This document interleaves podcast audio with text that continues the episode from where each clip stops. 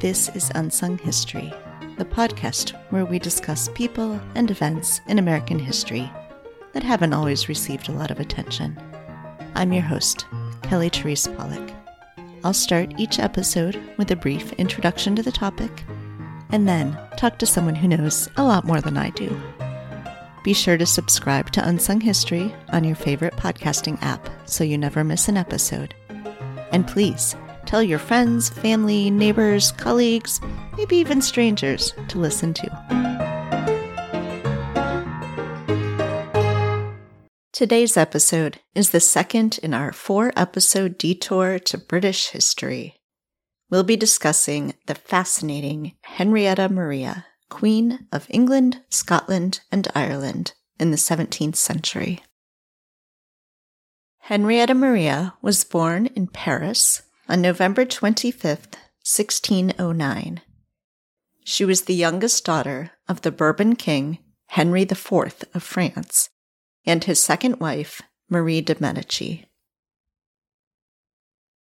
When Henrietta Maria was not quite six months old, her father was assassinated by a fanatical Catholic monk, even though Henry himself had converted from the Huguenot faith to Catholicism.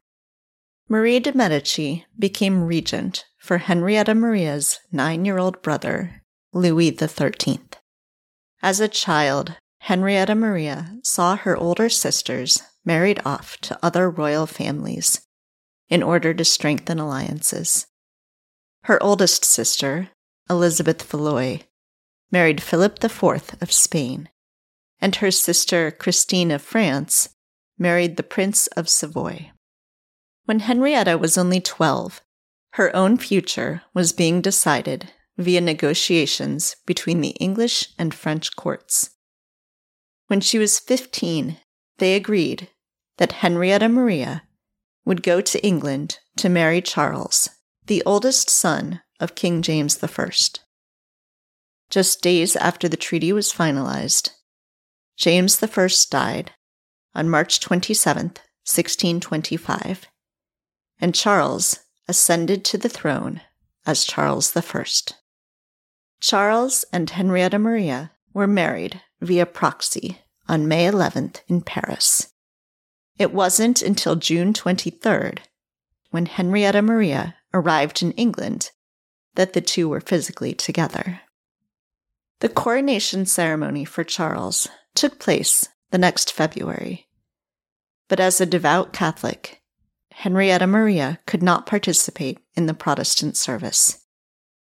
She watched from a distance as her husband was crowned. She was never crowned herself. Despite their differences and the arranged nature of their marriage, Henrietta Maria and Charles fell in love and grew closer to each other. Henrietta Maria gave birth to nine children. The first was a stillborn boy. The next child was a son who would become King Charles the Second, followed by Mary, who married the Prince of Orange, James, who would later become King James the Second, Elizabeth, Anne, Catherine, Henry, and finally Henrietta, who was also called Minette, and who would later marry Philippe the First, Duke of Orleans, the younger brother of the Sun King, Louis the Fourteenth. Henrietta Maria loved to put on plays and masks at the royal court, elaborate entertainment of the sort she was used to at the French court. However, these entertainments were not as welcome among the Puritan subjects of England, who found the Catholic Henrietta Maria shocking. From the beginning of their marriage, Henrietta Maria's Catholicism caused problems in Protestant England. Their marriage treaty had included, at the request of the French, certain guarantees that Henrietta Maria could continue to worship as a Catholic, that she could have a Catholic chapel open to worshippers wherever she resided, and freedom for any English Catholics who had been imprisoned for their religion. Although Charles told Parliament that he'd signed only for the Pope's approval of the marriage, and that he had no intention of following through on most of the agreement. Religion wasn't Charles's only problem. He had a rocky relationship with Parliament from the start, which was exacerbated when Charles dissolved Parliament to save his favorite, George Villiers, the Duke of Buckingham, whom Parliament had begun to impeach in sixteen twenty-seven.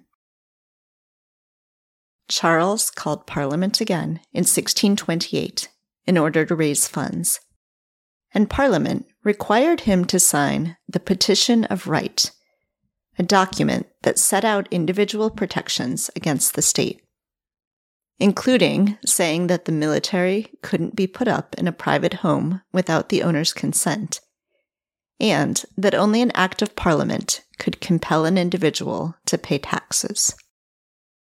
Charles, like his father, James the First, believed he had been chosen by God and that he had a divine right to rule. For the next decade, he refused to call Parliament again, reigning by personal rule, or by tyranny, as his detractors said. In order to quell a rebellion in Scotland, Charles eventually had to recall Parliament in sixteen forty, but he dissolved it again after only a few weeks when they refused to fund the invasion. He invaded Scotland anyway and suffered a defeat. Desperately needing funds, he reluctantly called Parliament again in November sixteen forty. This Parliament was hostile to Charles, and they began to pass laws limiting the king's powers, leading to a series of wars, collectively called the English Civil War, although they also included Ireland and Scotland, which were united under a single king. The wars lasted nearly a decade. I'll discuss Henrietta Maria's actions during the English Civil War with our guest today. On January thirtieth, sixteen forty-nine, King Charles the First was beheaded by decree of Parliament. An impoverished Henrietta Maria moved to France, where she took solace in her Catholic faith. In sixteen fifty-one, she founded a convent in Chaillot, where she lived for much of the decade. Royalist forces were finally defeated in sixteen fifty-one, and for a brief period of time, power in England was held by the Republican government. However, in sixteen fifty-three, Oliver Cromwell became Lord Protector, essentially a dictator until his death in sixteen fifty-eight. Cromwell's son, Richard, took over after his death, but his rule was brief. In May sixteen sixty, Henrietta Maria's oldest son, Charles the Second, returned with the consent of Parliament, and he was crowned on April twenty-third, sixteen sixty-one. Henrietta Maria returned to England in October sixteen sixty, along with her youngest daughter, Minette, whose wedding to Minette's first cousin, Philippe the First, Henrietta would soon arrange. After Minette's wedding in France in sixteen sixty-two, Henrietta Maria returned to England, where she intended to stay. But in sixteen sixty-five, in the hopes of restoring her health, which suffered in the damp British weather, Henrietta Maria moved back to France, where she lived out her years. In sixteen sixty-nine, upon the advice of Louis the Fourteenth's doctor, Henrietta Maria took an excessive quantity of opiates and died at age fifty-nine. She was buried at the Basilica of Saint-Denis, although her heart was buried in Chaillot at the convent she founded. Joining me to help us understand more about Henrietta Maria is historian and writer Leanda de Lisle, author of the new book, Henrietta Maria, The Warrior Queen Who Divided a Nation, which will be released in the United States on September sixth, twenty twenty-two. Hello, Leanda. Thanks so much for joining me today. Thank you for inviting me. Yes. So this is an exciting departure for me. I usually do American history, but I'm doing a brief detour, four episode detour into British history that I am quite excited about. So I, I'm really excited to, to hear about Henrietta Maria. Well, she's a, she is a fascinating character, and uh, and in fact, uh, Maryland in the United States is uh, is named is named after her. So she does have an American uh, connection. But um, yeah, and she's a, I think she's a figure that women from whatever part of the world they come come from can can can relate to, the sort of struggles in her life, and uh, which were which were many and quite fascinating. Yeah. So you had written several books about the Tudor period in England, and and then you wrote about Charles the First. So what then led you to write this book about Henrietta Maria? Well, um, when I was writing about Charles the First, who is Henrietta Maria's husband, um, Charles the First was the king of England who lost his head, had his head chopped off. There was a civil war and it ended with his uh, execution. Anyway, so I was uh, I was writing this book, and I just became increasingly fascinated uh, by his by his wife, and how very different uh, the real Henrietta Maria was from the kind of black legend that has sort of grown up around her name and actually began in her in her lifetime. And I felt actually, you know, this story really deserves to be told as well from her perspective, which is which is very different from the sort of um, perspective we're used to seeing, and from the male perspective. It's a, it's very much a, a female perspective. So let's talk some about those uh, perceptions of her that started, as you said, in, in her own lifetime uh, and have continued this this sort of thing that everybody thinks they know about her. So for people who maybe aren't as familiar with that, what what is this sort of this legend, this uh, perception of her? Well, uh, she's perceived, I suppose you could say it's like a cross between a witch, the witch Eve, you know, Eve who seduced seduced Adam in the Garden of Eden, and, and a sort of Marie Antoinette figure. She is supposed to have um, persuaded Charles the First uh, to become Catholic, although Britain, the, uh, his various British kingdoms were Protestant, particularly Scotland and England, and so paved the way uh, to civil war. And despite having somehow managed to seduce this Protestant king into becoming Catholic, she's also sort of supposed to be, you know, really quite stupid and frivolous, and spent her time sort of dressed in frocks. A lot of the sort of tropes used against her are are, are used against all sorts of powerful women. So It's it's interesting. So she's supposed to, it, it, in the original story of, of Eve, you have Eve, who obviously has some kind of innate weakness that allows her to be seduced by Satan in the Garden of Eden. And Eve then goes on to seduce Adam also into betraying God. And of course, to do this, she must appear attractive, but she isn't, because she is a satanic force. And so she's actually ugly. And if you think about witches and the way we've seen witches in Snow White and the Seven Dwarfs, for example, the Wicked Witch, you know, she's, she looks beautiful, but behind the beauty is the horrible hag. And you see this in descriptions of, of, of Henrietta Maria. She's supposed to be weak, and that's shown in her supposed frivolity. And that also, the, because she likes wearing dresses, this is her disguising her, her innate ugliness so that she looks attractive to seduce Charles into evil, that is into sort of becoming a Catholic and paving the way to civil war. All of which is sort of, you know, actual actual nonsense. But um, it's surprising how how quick we are to accept these sort of cliches and tropes. And I think there's another thing as well, is that there's a sort of belief that the Reformation and Protestantism on some level paved the way to our liberal democracy. There is a great sort of myth that that's part and parcel of it. And so it's also natural for us to believe that Henrietta Maria, who was a French Catholic princess, could must somehow be responsible for Charles's authoritarianism. And so I really sort of confront these myths to reveal what was, who was this actually very remarkable woman. Yeah, and and very uh, very much a, a real person. I mean, I think that's the, the thing yes. we sort of lose as we're looking at the past, thinking about these especially yes, well-known that's so figures. True. No, that's so true. She's an absolute at every stage. She's that. Yes, exactly. She's a woman that we might recognize. So when she marries Charles, she's fifteen years old. She's a child, really. She's a girl. And she's arriving in this um, Protestant kingdom to, to, to an adult male monarch who believes in the divine right of kings. So the idea of her being able to seduce anyone into anything is a bit absurd, frankly. But she's a really stroppy teenager. I mean, Charles had behaved quite badly and doesn't fulfill the promises that were made to her before she married him and were made to her family. I, I mean, I rather love how how she is a kind of stroppy teenager. And there's one wonderful description when they have a flaming row in bed when she asks him to do something and he says, you know, no, he won't, for perfectly good reasons.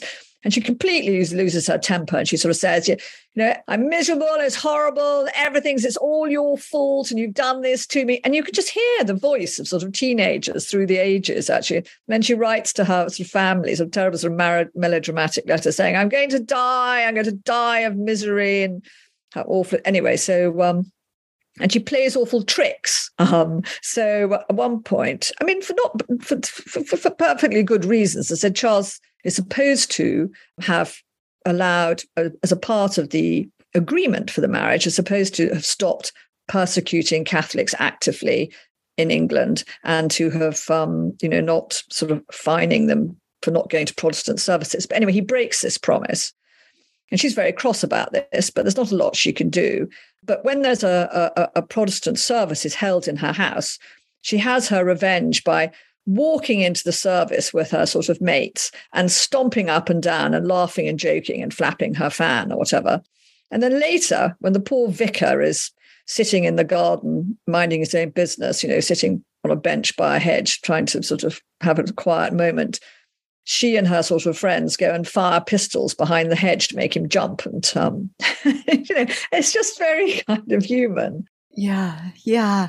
I, I think one of the things I thought a lot about in reading this book is, is agency. And so her agency as uh, a woman in her time period, her agency as a, a mother, you know, and then all these things she's believed to have done uh, that she could somehow influence Charles in ways that actually she she couldn't and didn't.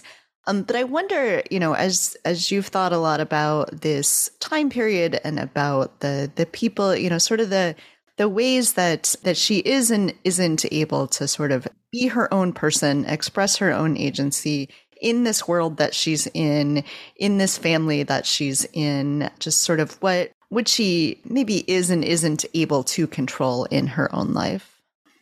She's certainly a doer. I mean, you know, from the beginning. Um, so she, when she arrives in England, uh, she has been given a sort of mission, which she does try and fulfill. Uh, and there are three parts essentially to that mission. One is to sort of love her husband and to be loyal to him and his and his kingdoms. The second thing is to try and act as a protector to her persecuted uh, co-religionists and to set a good example that might encourage conversions, and also to try and maintain uh, good relations with France. She also herself, um, which is not supposedly a part of her mission, but what she she also sees her marriage as very much in the tradition of her father's, her father Henry the Fourth of France's alliances with Protestant powers against the Catholic Habsburgs. So from the beginning, she does try. She does try and uh, set an set an example to other Catholics. So, for example, when Charles is is is, is persecuting them quite harshly and, and not allowing them, you know, enforcing them to go to Protestant services, she refuses to attend the coronation. So she does that, which causes, you know, ructions, but um, she does that. Relations with France, you know, she does her best to try and improve them. She certainly pursues a very strong anti-Habsburg a foreign policy agenda, which is quite separate from Charles, and in fact, interestingly, becomes the leader of a Puritan-leaning faction at court, which is something people don't associate with her. They sort of think they, you know, she's been described as a kind of sort of Catholic fanatic, but actually, far from being a fanatic, she has lots of Calvinist um, friends, and they because they share the same sort of foreign policy agenda. There are things she can't do. She can't. She knows that she that. The sort of fantasy of, you know, converting her husband is unrealistic, that Charles is a very, you know, devoted, you know, has is a very strong believer in his particular brand of Protestantism. She knows perfectly well she's not going to be able to change that. But she does try And she does try, and not not very successfully, um, to encourage him to lessen persecution of, of Catholics, or even stop it, she would like, but which never happens, in fact. She does manage to moderate it to some extent. Uh, but I think, again, she changes again. When, when, when, uh, when things start going very badly wrong for Charles, she then does take a, a more active political role, because she she realizes, she comes to realize that her husband is is not quite the man she thought he was, and that he's failing and flailing, and um, he needs to be saved from himself. From himself. Indeed. So I want to talk a little bit about sources. So uh, this is just a huge amount of information. Her life is, uh, as we've said, wonderfully complex, and there's a, a lot to, to put in here. So I, I want to talk a little bit about sort of how we know what we know about Henrietta Maria, and, and how you sort of took everything that you had to synthesize into this book, a little bit about sort of your methodology of writing. Yes, my methodology. Well, I, I had a sort of head start, of course, because I had just done this biography of Charles. And I'd also, I was very lucky uh, to be allowed into these private archives at um, Beaver Castle, which, have, which were closed archives. And I uh, had sort of pretty much unique access to, to them. And they had lots of her, several of her letters in there. But I would say my methodology is, I research and write, research and write. I write and rewrite and rewrite. I know some people do everything up front. I think they do all the research and then they write it. No, I, I'm not like that. I don't really know what's going to happen. I mean, I wait, you know, things unfold. I'll, I'll, I'll, I'll see something, read something, discover something. Then I'll go down that rabbit hole. Um, I will, I will be lying in bed or staring into space or whatever, and I will reflect on something, and something will strike me. And I think that's off. That's off. So we've been told this endlessly, but that doesn't fit with, with what actually I've read from the period. And so you start questioning that. Is that right? And I've done this before, where you need to, yes, be able to stand back really and and see how whether things actually fit with what we're, whether the facts actually fit with what we've been told, and they don't always. Um, and I suppose I said, and then and then the sources. So now you can access, for example, because I was writing this book during, of course, endless lockdowns, and um, you can get stuff emailed, for example, from the Louvre, which um, which is absolutely amazing. And there was a fantastic character description n- written anonymously by, about Henrietta Maria, um, you know, by a contemporary, that um, I very much enjoyed, for example. And one of the things that came out for me when I was researching and, and writing this book was it was, which I hadn't really considered before, was that she had a great sense of humor.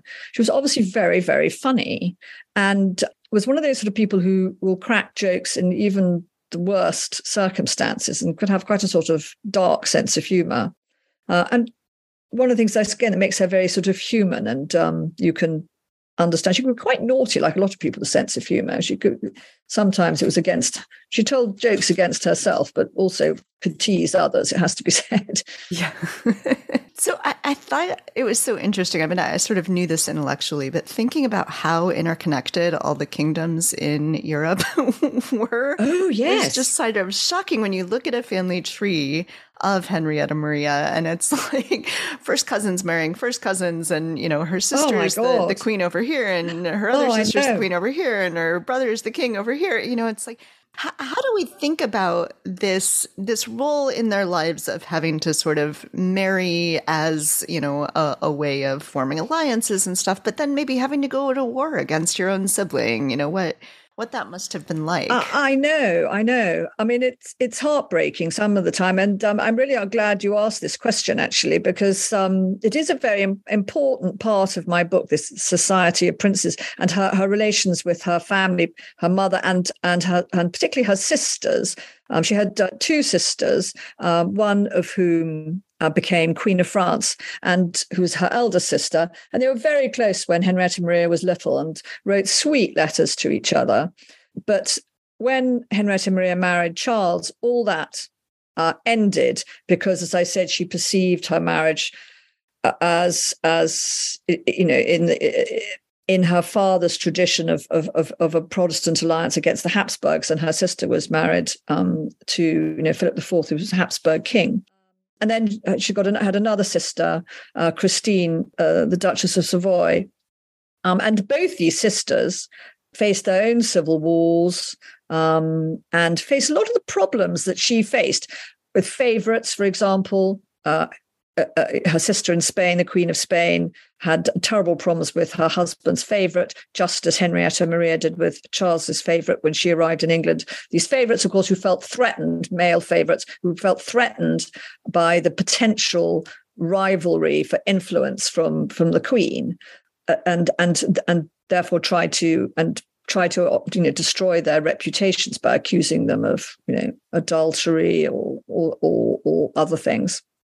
So I found I found that interesting comparing their comparing their their lives, and yes, as you say, how um, things could become quite brutal. Your your countries went to war, and you had to side with with your with your husband.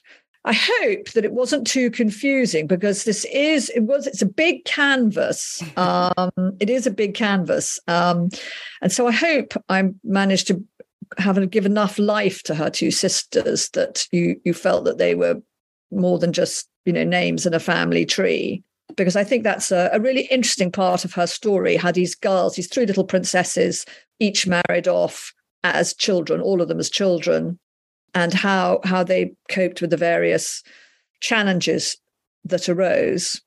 Yeah, it was fascinating. And then, of course, Henrietta Maria is doing the same thing with her own children, is trying to marry them into to strategic marriages, yes, which she's able to do with her oldest daughter, Mary. I mean, it's just, it's so interesting to think then, just, you know, she, she sees this example of her own mother, Marie de Medici, doing this, and then says, okay, and then this is my role as well to, to do yes. this with my children. Absolutely, absolutely. And also it was quite bossy, bossy to her sons, which you know, which Marie de Medici was as well. I yeah. mean, she very much felt, you know, particularly when they were young and in their uh, teens, that her, that that they they should ben- they would benefit from her opinion just as much as they would do from any male minister, and occasionally give it to them with both barrels. Not that they weren't quite capable of shouting back. I think one of the things that people have done with that in the past, though, is that they've sort of assumed that it meant that she was an unloving mother, but not at all. Henrietta Maria and her children loved each other very much, and that's very obvious, in fact. You you know, you can argue with someone and love them. You can disagree with someone and love them and uh, come together in the end, uh, which she which which she did. But yes, as you say, um, there was one, of course, James, her son James, the future James the Second, married, to her intense disappointment, um, married the you know the daughter of a sort of English gent, you know, the Anne Hyde.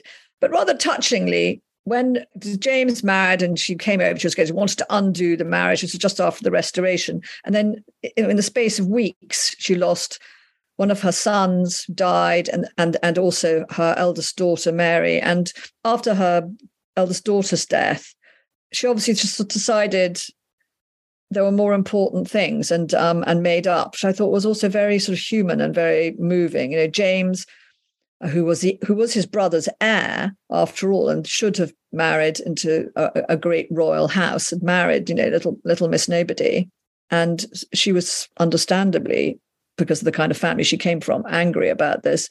But she just she's just after Mary died, she, she just sort of obviously thought, no, this is, this is ridiculous, and um. and became quite close to Anne Hyde.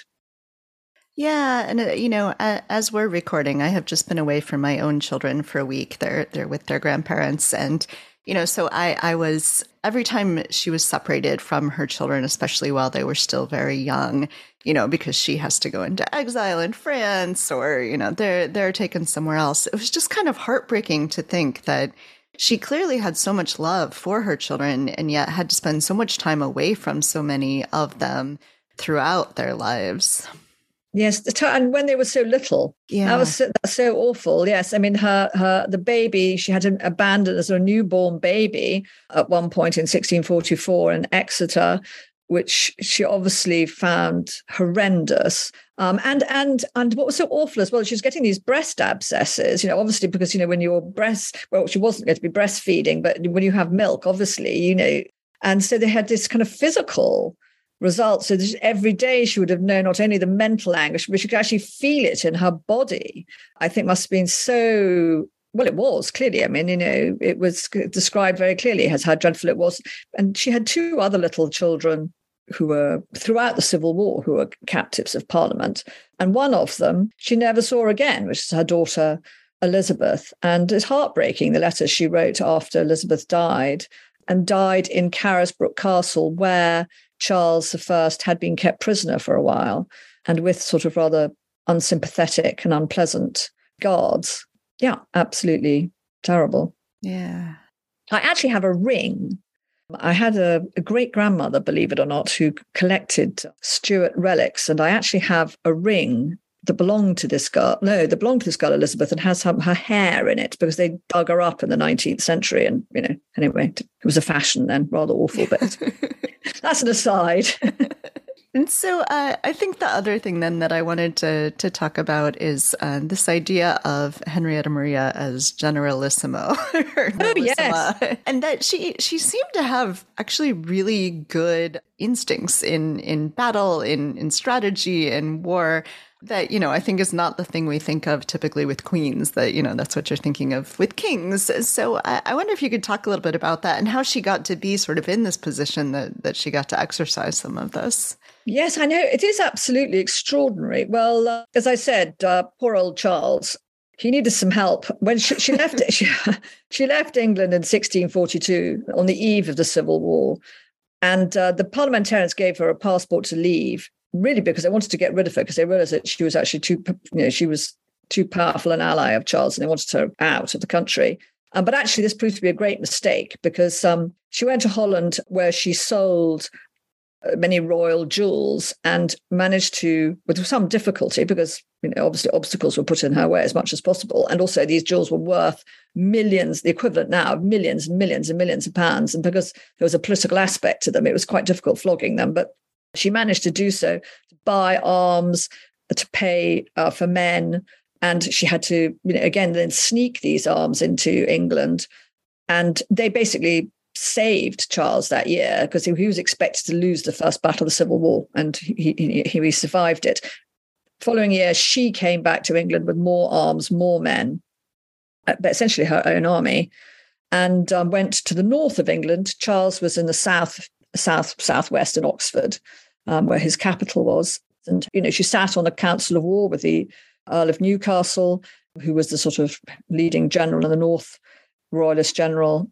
And she helped persuade parliamentarian gen- a leading parliamentarian general, one of the three top parliamentarian generals in the north, to turn coat, and and had several military successes. And Charles eventually insisted that she came to join him in Oxford, which uh, she did, taking the town of Burton-on-Trent on the way in what was described as a bloody and desperate fight. Interestingly, when she took this town, the women took part in the fighting. They, you know, and there's, you see this quite a lot in the Civil War, making them making bullets um, and and so forth. And and then, of course, occasionally they would become victims of war as well, because the the, the, the victorious soldiers would take revenge, which is one of the, obviously, you know, war is, is, is obviously dreadful, and dreadful things happen. But anyway, so she went to Oxford, and she was desperate for him to win the war that year, before the Scots. You have to remember, England and Scotland were under the same crown, but they were separate countries, separate kingdoms, independent of each other.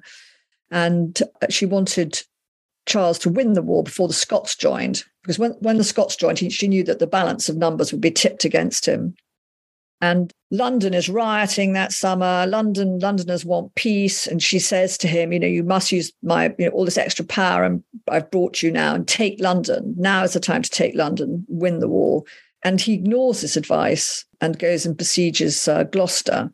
And it's a moment that she returns to and people return to again and again in the years ahead. It is even mentioned in her funeral oration as the sort of great turning point when Charles, you know, has made, you know, a massive mistake. So he misses the opportunity to take London, and the Scots join the Civil War on the Parliament side at this point. And, um, you know, you have the great Battle of Marston Moor um, in sixteen forty-five, um, which, you know, was a massive defeat for Charles. And it's really like a sort of terrible deflating balloon, you know, everything's going downhill. Henrietta Maria has gone back to France by then to try desperately to keep the show on the road, with still raising money, still raising men, still ra- getting arms. But, you know, she can't save him ultimately. So if he had listened to her all along the way, would he have won? Well, I don't know. I think you can't know that. You can't know these what ifs. But he certainly didn't. Well, he didn't. He didn't win by ignoring her advice. That's for sure. Yes. I think what is interesting is not so much whether I don't know whether taking her advice would have helped him, but is that what is interesting is how respected she is by both sides at the time. Of course, the parliamentarians hate her. Lots of people hate her. She's a French Catholic, you know. And also, she, it's, it's very useful to blame her for stuff. That it's, it's useful to say, oh, look at Charles, he's being run by the Pope, you know. But they res- one of their marks of respect is the, is the really quite serious attempts they make to kill her. I mean, they really do try quite hard to kill her. And uh, which I don't think they'd bother if, if, if you know, she was a sort of useless bit of fluff who was just sort of leading him astray. Then why? Why try and kill her? I mean, you know, on the contrary, you know, feed her, you know, chicken and chips twice a day to keep her alive and healthy. So that's one thing. And and and, all, and on the royalist side as well, you have all sorts of different characters who go to see her when she arrives in England in sixteen forty-three in the middle of the Civil War, because they say that the king, the king's is basically he's he he he's he's he's not he's he's he's not firm in his positions, in that he flip flops, um, whereas she's much more reliable um, and. Um, much more sensible, and they go and see her. And even people she argues with, like Prince Rupert, Rupert of the Rhine, who also opposed this retaking of London that she had suggested, grows to respect her. And uh, when she leaves Oxford to return to France, you know, is, is extremely uh, upset about it. Yeah, so she was good at working with lots of different people. I suppose another th- thing in, in the Civil Wars, you had it, you had people switching sides. And when old courtiers who had been friends and had betrayed them in sixteen forty-two changed their minds, people like Henry Holland, Henry Earl of Holland, whose brother, I may say, was one of the people who tried very hard to kill her, um, when he when he sort of um, defected to the royalist cause, you know, she welcomed him with open arms and was prepared to, you know, to, to do a lot for him, because she realised that would encourage more defections. Whereas Charles wouldn't. Charles was like sort of, yeah, he couldn't really swallow that pill as easily as she was prepared to do, as she, as she could. Yeah. I find that quite interesting as well. Yeah. So I want to encourage everyone to read this book. So can you tell everyone how they can get a copy? Oh, right. Yes. You can buy it from, I think, any good books, any good bookstore, Barnes and Noble or or wherever, um, online or um, in your local shop. You probably have to order it. I mean, if you're, I don't know, if you're somewhere very remote in the middle of Idaho or something, they might they might not realize that you would be interested in reading a book on Henrietta Maria. I don't know. Um, or there's, you know, Amazon. So any of the any of those sort of usual places where you might be able to get a book. I mean, as I said, in some places you probably have to order it in. I don't know, but it shouldn't be too difficult to get, I hope. Yeah, I'll put links in the show notes so people can can find it that way as well. Thank you so much. Yeah. Is there anything else that you wanted to make sure we talk about? Well, I was very pleased, as you said, as you were mentioning her sisters. Um, I suppose, yes. So there's also some quite f- fun things that I enjoyed writing about was her rivalry with Cardinal Richelieu. Now, I quite love the whole, you know, Dumas, Three Musketeers thing, um, which you definitely have some of that at the beginning. But that, of course, is involves principally Buckingham, the, the Charles's favourite. But after he's assassinated, she becomes a sort of really Richelieu's, one of Richelieu's leading enemy in support of her mother, who um, detested um, Cardinal Richelieu. And I think You have, you know, you have all this, this, the spies, uh, the, you know, the, the and and sometimes moments of farce as well. I think actually in intelligence, you often get moments of farce. People think, I think things intelligence work's all very serious, but I think inevitably there's, there's always a certain silliness that you can't escape from. And people sort of say there's a wonderful scene at one point when the French, uh, when Cardinal Richelieu's agents break into the house of a, of a, of a French spy living in England and and um, just say there were a casket of letters under their cloak, and I don't know. I, I mean, I enjoy all that side. I enjoyed all all, the, all that as well. And I, I hadn't realised actually just how important the, her enmity with, uh, with Cardinal Richelieu was. I mean, that Richelieu was was blamed, being blamed for uh, supporting the Scots when the Scots rebelled against Charles, and even for being involved uh, in backing Parliament at the beginning of the Civil War. And um, I found all that actually quite fascinating and unexpected. Yeah. Well, I loved learning about Henrietta Maria. I thought this was was just a great book. I really enjoyed it. And uh, it's been excellent talking to you thank as you. well. So thank you so much for, for joining me. Thank you. Oh, can I ask you one question? Sure. What was your favorite bit? What did you like best? I really liked, when, especially when she was younger, the the masks that, that she was in. Oh, yes. So especially before they before they said she couldn't talk in them anymore. So I think it's maybe the first one she's in in yes. England when she has a speaking role. And I, I just love that that image of this this queen being yes. up on stage performing.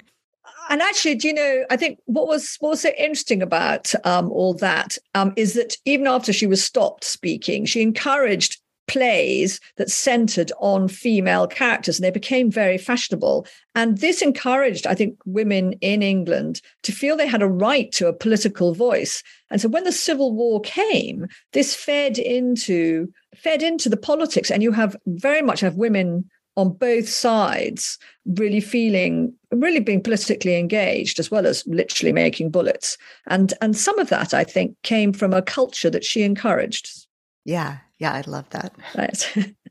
All right. Well, thank you so much. This was wonderful. Thank you very much. Bye, everybody. Thanks for listening to Unsung History. You can find the sources used for this episode at unsung history podcast dot com. To the best of our knowledge, all audio and images used by Unsung History are in the public domain or are used with permission. You can find us on Twitter or Instagram at unsung underscore underscore history, or on Facebook at Unsung History Podcast. To contact us with questions or episode suggestions, please email Kelly at unsung history podcast dot com. If you enjoyed this podcast, please rate and review and tell your friends. M S W